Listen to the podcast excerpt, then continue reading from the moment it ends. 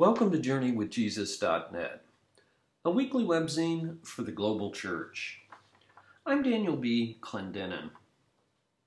My essay this week is called The Printed Page 10 Favorite Books from 2014. It's for Sunday, January the 4th, 2015. Happy New Year to our readers around the world. Over the holidays, I've reviewed our reviews from the past year 2014. Last week, I suggested 10 favorite foreign films. This week, I turned to the printed page.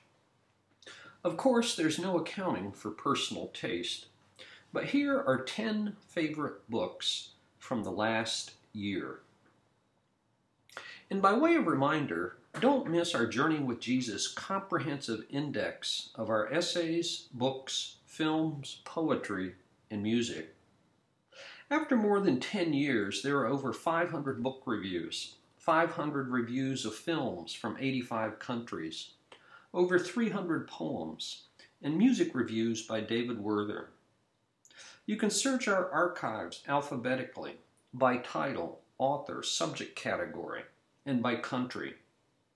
And if you ever get stuck, just go to the upper left corner of any page where you can search our site. And now 10 favorite books from 2014 in alphabetical order. First, Chimamanda Ngozi Adichie. The title, Americanah, a novel. Ifemelu is the main protagonist and narrator in Adichie's new novel about how race and place shape our personal identities. Immigration intensifies this search for the true self, for it's often a time when we reinvent ourselves, willingly or not, knowingly or not, into new versions of our former selves. This dynamic is further intensified by Adichie's story of a black Nigerian spending 13 years in white America and then returning to Nigeria. Wherever she turned, Ifemelu encountered slippery layers of meaning that eluded her music, food, church, school, and work. Even one's bearing and demeanor revealed that fine grained mark that culture stamps on people. Returning to Nigeria wasn't much easier. She was no longer sure what she knew was, was new in Lagos and what was new in herself. And at a meeting of Nigerian returnees from the West, she feared that she had become the smug cosmopolitan Americanah who complained about all the good things they missed. But she couldn't help now seeing Nigeria through American eyes, and some of what she saw was not pretty.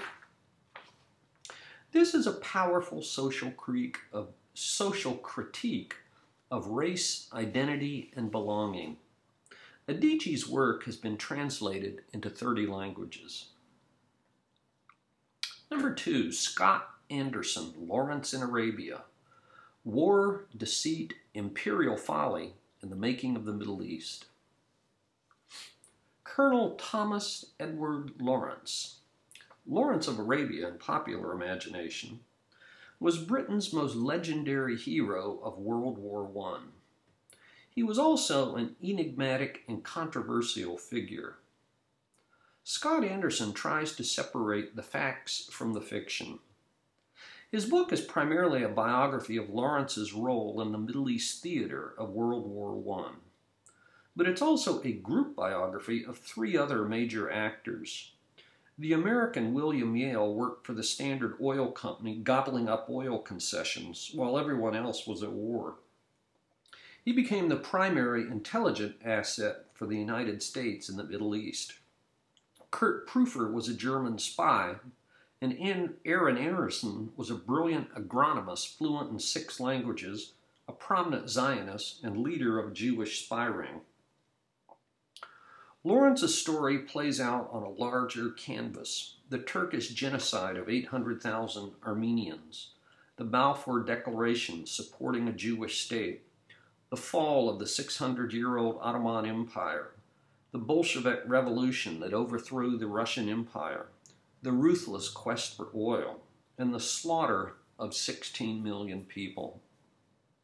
Anderson is unsparing in his prose about the bureaucratic incompetence, the imperial hubris and ignorance, the violence of war that is dehumanizing rather than heroic, the complexity of Middle East tribal cultures, and the lessons still not learned even today by Westerners. Number three, Sinan Antoon, The Corpse Washer, a novel.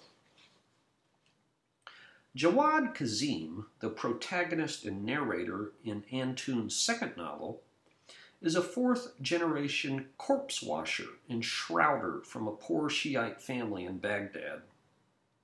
It's not the life he wanted to live.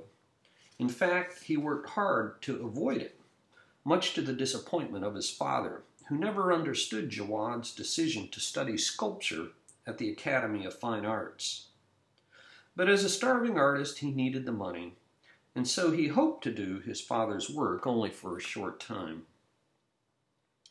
Antoon sets the novel in the long and dark shadow of Iraq's war with Iran, followed by the 1991 Gulf War, followed by the 2003 American invasion.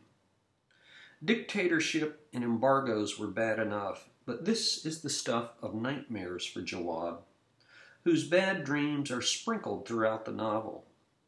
And reality is even worse. He tenderly washes and wraps the corpses of the abandoned, the unidentified, and the unclaimed. Bodies that are mutilated, decapitated, and burned, plucked from garbage dumps and fished out of the river. Antoon's novel is a unique perspective on the chaos, the carnage, and sectarian violence unleashed by the American liberation.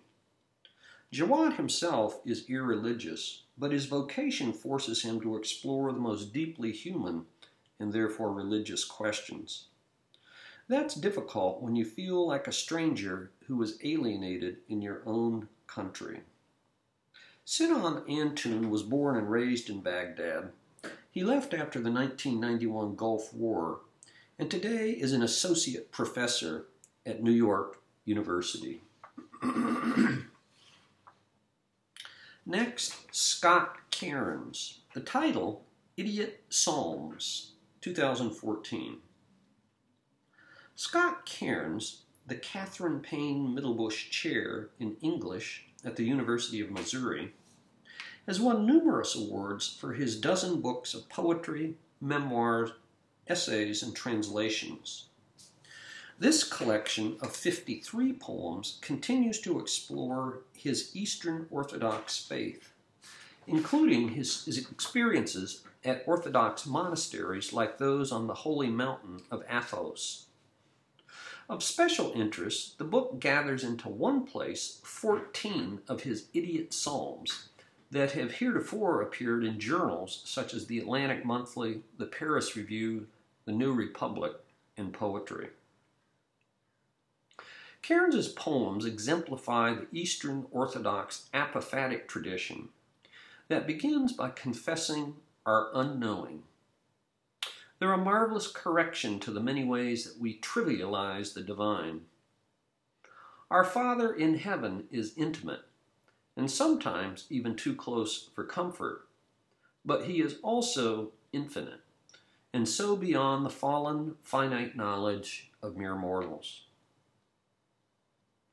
So, our speech about the divine is never exact, always provisional, insufficient for its task. Our hearts are dull, our presumptions are many, our minds are cluttered, our spiritual impediments almost always countless.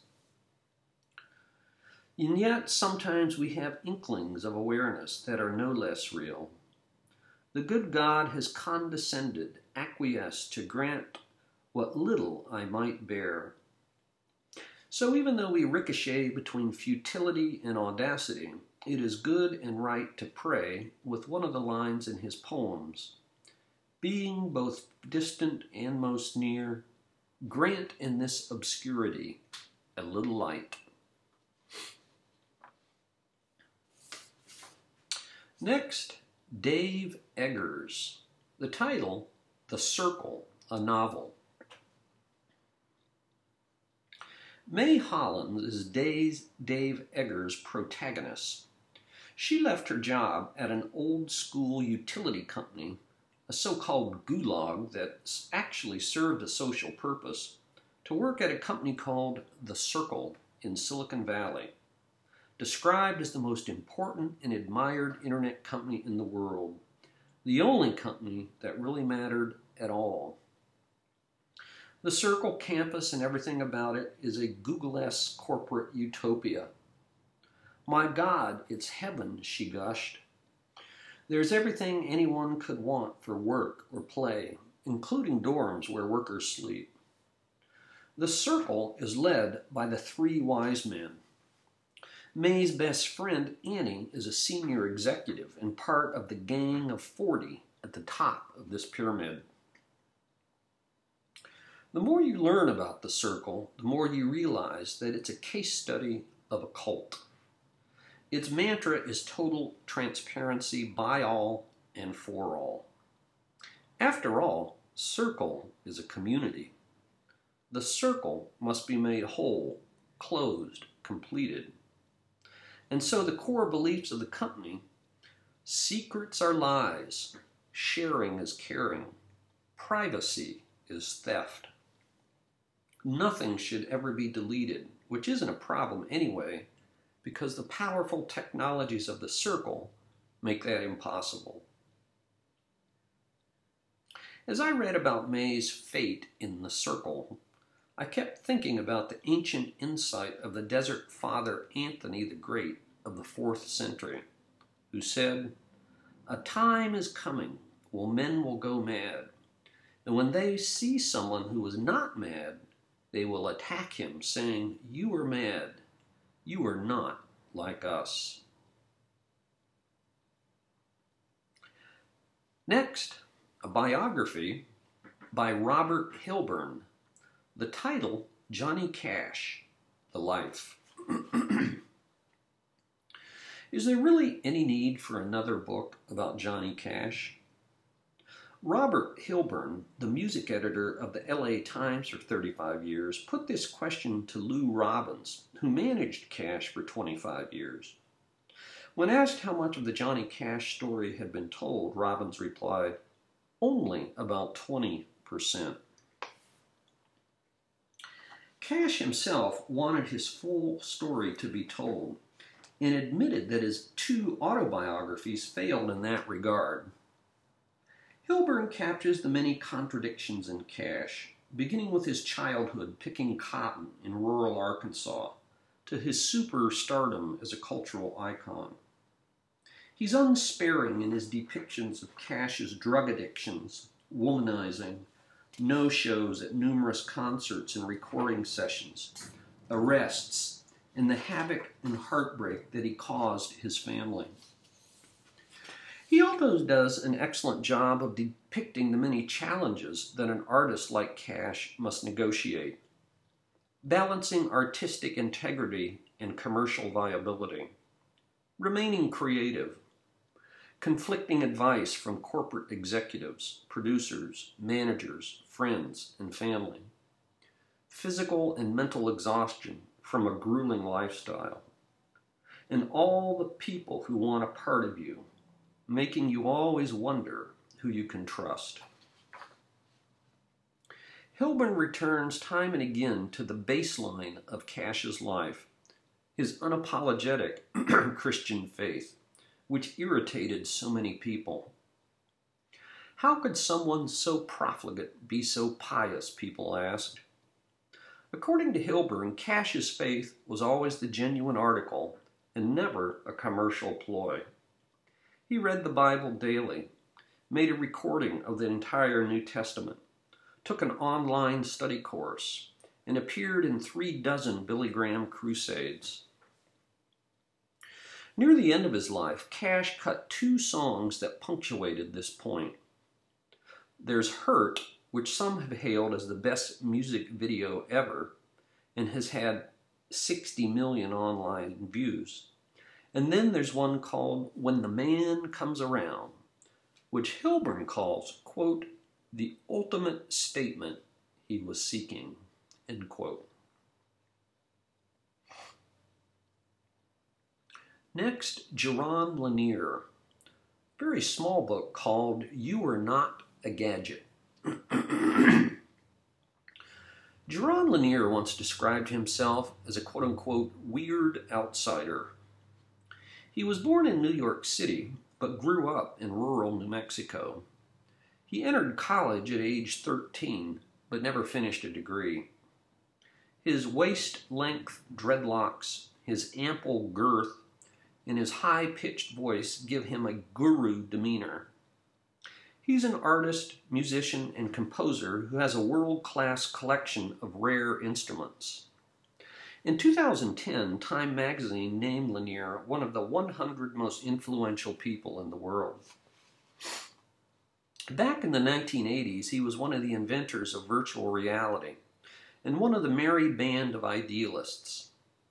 In this manifesto, though, he explains how his early sweet faith in the internet revolution has turned sour, and why he is mostly now a humanist softy. His target is what he calls the new religion of cybernetic totalism. Lanier contrasts the lifeless world of pure information with the rich mystery of being human. He defends human intelligence, judgment, and artistic creativity against the pseudo wisdom of computer algorithms, search engines, and aggregators. Information technology, he says, is necessarily a form of social engineering, and the results, in his view, have been horrible. His book contains dozens of examples, but they are really just different aspects of a singular big mistake. The deep meaning of personhood is being reduced by illusions of bits. Facebook has given us fake friends. Google gives us free stuff. But by linking search with advertisement, the user is really the used who has become the product. YouTube is little more than a platform for juvenilia. Gadget fetishism is everywhere. These are spiritual failures that degrade us, and they lead to all sorts of bad behavior. Very few people have made millions on the internet, but for the vast majority, Lanier says it's been a disaster. In some, and here I quote, cybernetic totalism has been bad for spirituality, morality, and business, resulting in a creeping degradation of our own qualities as human beings. Next, Sara Miles, City of God, Faith in the Street.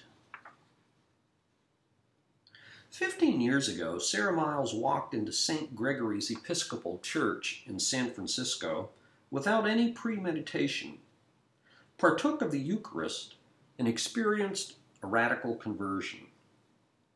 Her newest book describes Miles's subsequent transformation from a respectable churchgoer to a lunatic evangelist. When in 2010 she joined a small group of people who took the Ash Wednesday imposition of ashes into the streets of her San Francisco neighborhood. She wanted to get beyond the tastefully enclosed museum of religious life.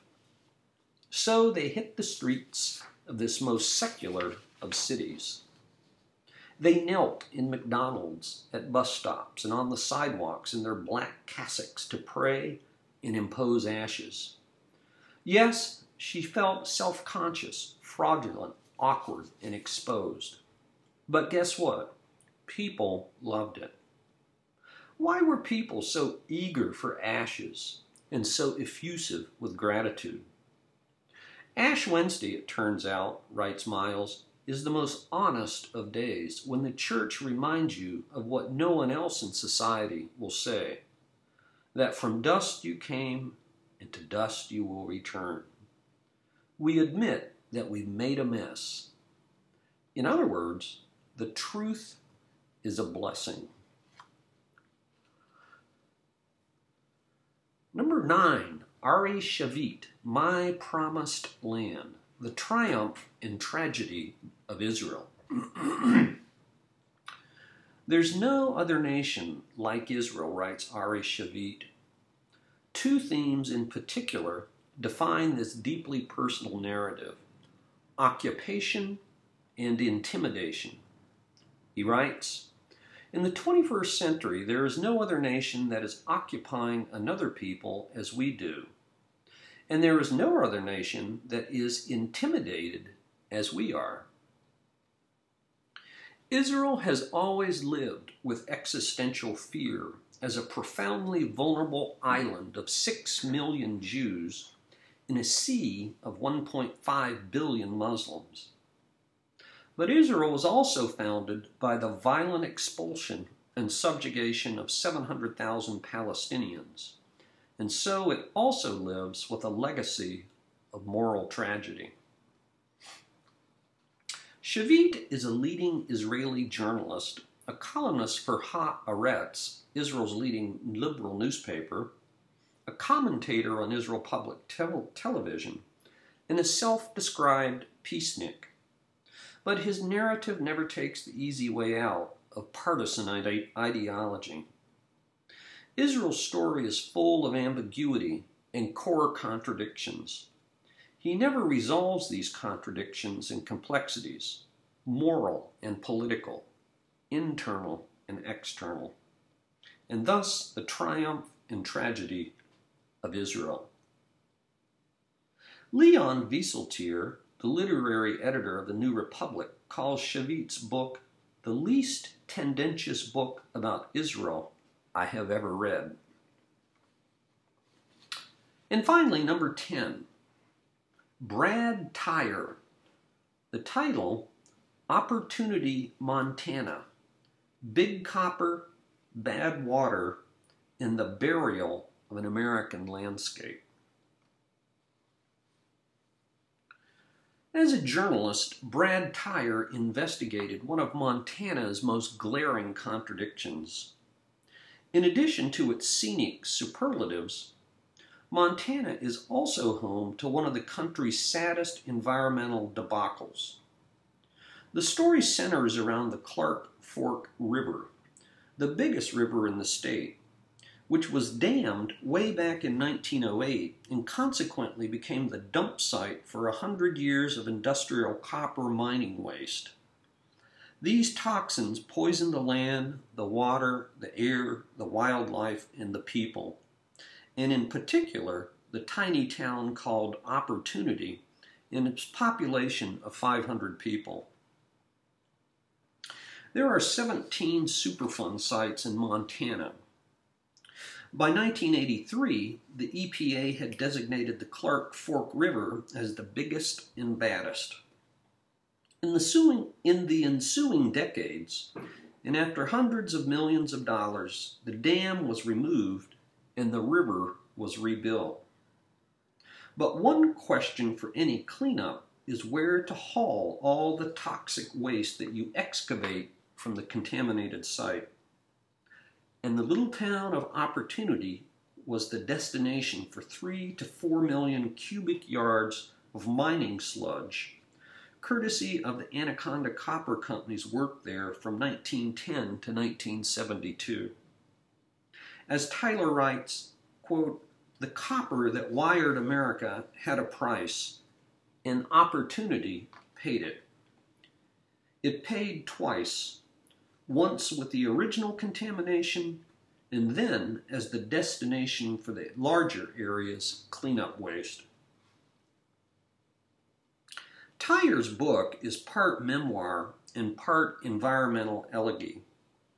It's a carefully researched case study with no easy answers. Environmental justice, he writes, is an ethical inquiry into the equitable distribution of burdens.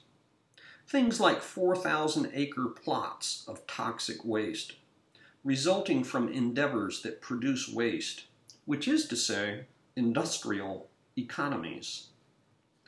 Anaconda and Arco made their millions, if not billions. Politicians preened. The lawyers lawyered. The government was feckless. The world got its copper. Environmental groups and experts haggled. The citizens complained. And in the end, Opportunity Montana paid for it all with an environmental death sentence. 10 books from 2014. And for 2015, a new book review. The author is Anne Thompson. The title, The $11 Billion Year From Sundance to the Oscars An Inside Look at the Changing Hollywood System. New York, HarperCollins. It was published in 2014 and it's 297 pages long. It wasn't too long ago that if you wanted to watch a movie, you had two choices go to the theater or wait three months to rent the DVD. Those days are now long gone. As with the disruptions in the music industry, Despite the futile resistance of big corporations trying to hold on to their old ways, so now in the film industry, with the same sort of foot dragging. Today we watch movies through all sorts of VOD, that is, video on demand, and on all sorts of gadgets TiVo, Roku, PlayStation, Amazon, Hulu, iTunes, HBO, Netflix. Blockbuster's demise is a scary reminder if you are in the movie business. Anne Thompson has written about the movies for 25 years. In 2007, she founded a daily blog called Thompson on Hollywood. This is her first book. It suffers a bit from a blizzard of names and titles and a few breathless anecdotes about private meetings with insiders but it's nonetheless a good overview of how the system works. She organizes the book around the one calendar year 2012, beginning with the Sundance Festival in January, and moving through the other festivals and events. Each chapter considers a different facet of the industry. In 2012, there were 663 movies released that together generated $11 billion, and thus the book's title. Whereas six big studios once controlled the movie business, today it's an industry in the throes of radical change. Digital was once a technical novelty, but it won't be long before it's the only format. The big studios are risk averse, and so they make formulaic films. The theaters and the studios are always in a tug of war.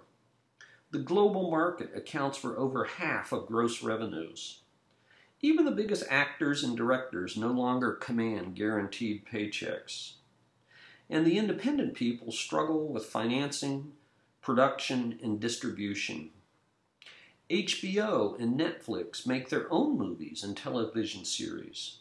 And so, in the final sentence of her book, Anne Thompson concludes that the movie industry must, quote, adapt or die. Once again, The $11 Billion Year by Anne Thompson. For movies this week, I review Fury from 2014. Brad Pitt stars as a tank commander named War Daddy in this World War II drama. But the real focus is on a character called Norm, He's a skinny new kid who joins them as a forward gunner. Norm was trained as a clerk typist, had eight weeks of basic training, and no combat experience. Thrown in with these hardened warriors, he's scared to death as they battle behind enemy lines. He wants to keep his hands and conscience clean, but that is not to be. The message of this movie, if there is one, is when War Daddy tells Norm, ideals are peaceful, but history is violent. The movie reminded me of the aphorism of William Sloane Coffin, former chaplain at Yale, who once said that war turns some boys into men, and it turns others into animals. In his New Yorker review, David Denby said that this movie, Fury, was one of the greatest war movies ever. A kind of war horror film, which is, of course, what good combat films should be. Once again, Brad Pitt, Fury. And for the new year and the new year week, the new year 2015, we posted a poem by Alfred Lord Tennyson, who lived from 1809 to 1892. It's called A New Year's Poem. I think you'll recognize it. Ring out wild bells to the wild sky, the flying cloud, the frosty light. The year is dying in the night.